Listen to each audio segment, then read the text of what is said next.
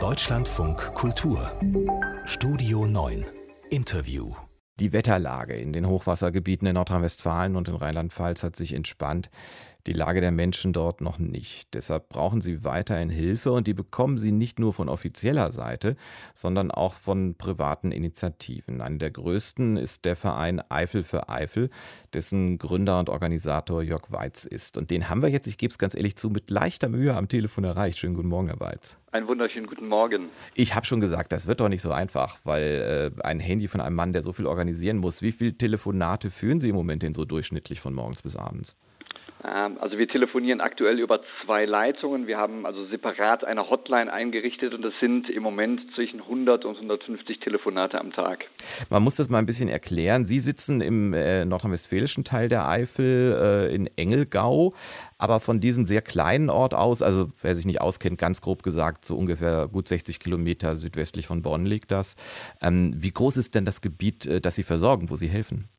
Wir versorgen in der Tat ähm, alle Regionen, die betroffen sind, also nicht nur im Bereich Nordrhein-Westfalen, sondern wir haben eben sofort die äh, Angrenzung dann dementsprechend auch zu Rheinland-Pfalz und überall dort, wo wir mit unseren Fahrzeugen hinkommen, also in dem Moment natürlich im Bereich der A, äh, wo Brücken vorhanden sind, da liefern wir auch in die jeweiligen Krisengebiete aus. Was heißt denn wir? Wie viele sind Sie inzwischen? Ach, ich, ich kann es gar nicht mehr richtig zählen, weil es kommen so viele Gesichter, Freiwillige rein, die sich melden. Also ich habe, äh, wir haben mal versucht, grob äh, zu überschlagen. Ich gehe so um die 250 Personen, die regelmäßig irgendwo für uns im Einsatz sind. Wie läuft denn das darüber hinaus ab? Wir haben jetzt mit diesem, dieser notwendigen massenhaften Telefoniererei äh, gesprochen. Da rufen dann Leute an und sagen ihnen was, sagen, ich habe das und das und möchte das loswerden oder wie läuft das? Ja, also vom Grundsatz her ist es eine große Vernetzung zwischen den, ähm, ich sage jetzt mal, pri privaten Hilfsorganisationen, aber auch den offiziellen Hilfsorganisationen, wo geschaut wird, wer hat wo was vorrätig liegen. Das heißt, wo haben wir eine Dringlichkeit, wo gewisse Dinge hingebracht werden müssen. Da kann es aber eben auch sein, dass sich bei uns Privatfamilien melden, dass sich Ortsvorsteher, Bürgermeister melden und natürlich nicht zu vergessen die Arbeit in unserer Facebook-Gruppe, wo mittlerweile 32.000 Menschen virtuell in der Vernetzung sind und auch da viele Dinge ausgetauscht werden können. Das ist ja ein interessantes Detail. Die Facebook-Gruppe, nämlich auch ihren ganzen Verein, gab es ja schon vor dieser Flutkatastrophe. Eigentlich war das als Corona-Hilfe gedacht. Wie haben Sie es eigentlich geschafft, so schnell von Virus auf Wetter umzuschalten? Ja, genau. Also die Gruppe ist in der Corona-Zeit entstanden, wo sich Menschen äh, gegenseitig Unterstützung und Hilfe geben sollten und konnten hier in der Eifel. Und ähm, natürlich kamen dann irgendwann so die ganz normalen Hilfsthemen. Wer kennt, äh, wer kennt einen speziellen Arzt und so weiter. Naja, und vor zwei Wochen schlug das Ganze dann ähm, sehr, sehr schnell in die aktuelle Situation um. Und ja, ich glaube, wir haben das ganz gut hinbekommen, dass wir gesagt haben, okay, da gibt es viele Hilfegesuche. Andersrum haben sich Menschen gemeldet, die ähm, helfen wollten. Und naja, dann haben wir einfach nur funktioniert, haben das Beste draus gemacht und sind wirklich auch sehr stolz über die Ergebnisse, die wir da aktuell jeden Tag präsentieren dürfen. Was sind denn so Erlebnisse Ihrer Helfer und von Ihnen, an die Sie sich besonders gerne erinnern? Ja, also wir, ich, ich sage das immer, wir leben momentan hier gefühlt in einer Parallelwelt. Also ähm, wenn man sich ähm, die normalen Nachrichten mittlerweile wieder anschaut, dann hat das Thema vermeintlich nicht mehr so die große Bedeutung. Aber Sie haben es eben gesagt, ähm, gerade jetzt be benötigen die Personen natürlich Hilfe und Unterstützung.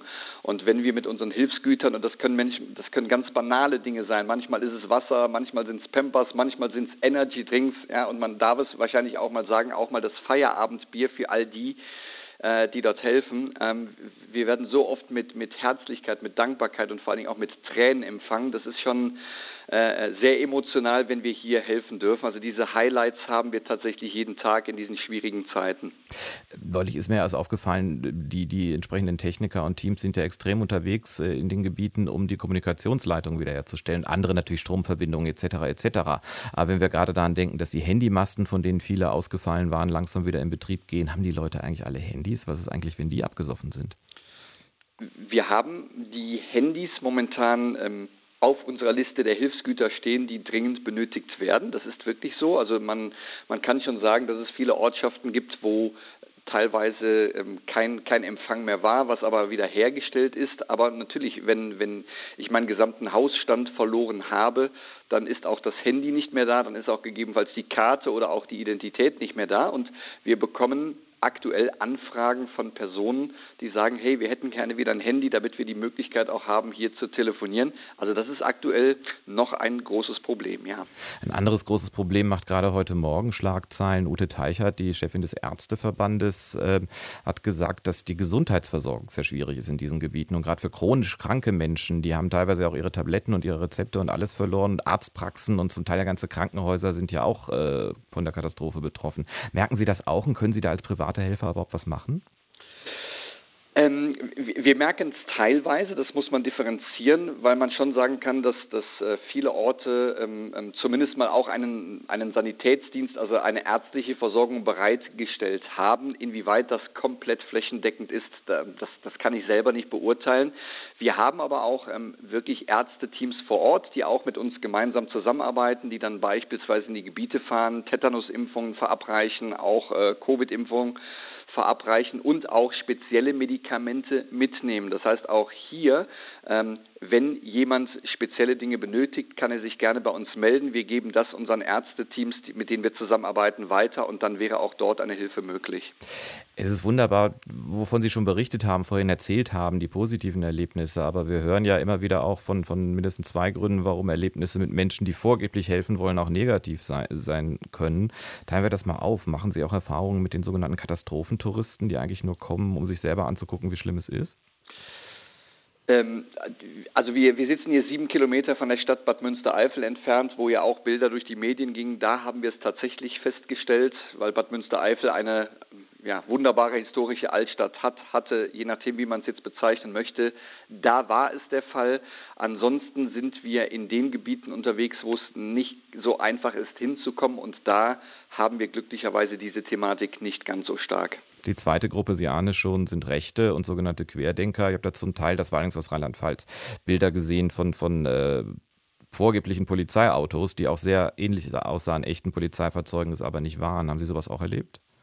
Ähm, das haben wir selber nicht erlebt. Was wir erlebt haben, ist, äh, dass gestern Personen versucht haben, bei uns im Lager, wo wir im Endeffekt die Hilfsgüter gelagert haben, äh, Dinge zu entwenden unter falschen Vorwänden, äh, dass sie hilfsbedürftig sind, was sich dann im Nachgang herausgestellt hat, dass das nicht der Fall war. Das war sehr unschön, weil wir das leider mit dem Ordnungsamt und auch mit der Polizei ähm, aufklären mussten. Also ich denke, überall, wo es da äh, positive Dinge gibt, also Hilfsbereitschaft, da gibt es wahrscheinlich auch immer wieder Menschen, die versuchen, die Situation im Negativen für sich nutzen zu können. Ja, vergessen wir nicht, dass das eine Minderheit ist, wenn auch Absolut. zum Teil eine gefährliche Minderheit. Ähm, es gibt ja so Berufe, und das ist nicht Ihr Beruf, Sie machen es ja privat, aber sagen wir Tätigkeiten, wo man eigentlich nur allen wünschen kann, dass die irgendwann überflüssig werden. Mal optimistisch geschätzt, wann glauben Sie, wird zumindest was jetzt diese Hilfstätigkeit äh, angeht, Ihr Verein unnütz werden?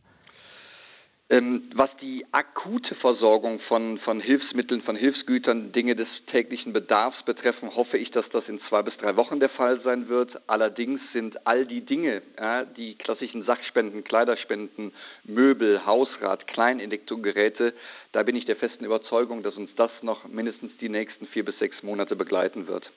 Jörg Weiz vom Verein Eifel für Eifel im Deutschlandfunk Kultur. Sie finden bei uns auf der Homepage und auch an vielen anderen Stellen Links zu diversen Organisationen, an die Sie sich wenden können. Tun Sie eins aber bitte nicht.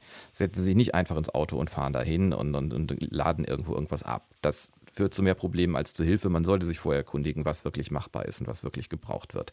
Herr Weiz, ich danke Ihnen sehr für das Gespräch. Ich danke Ihnen.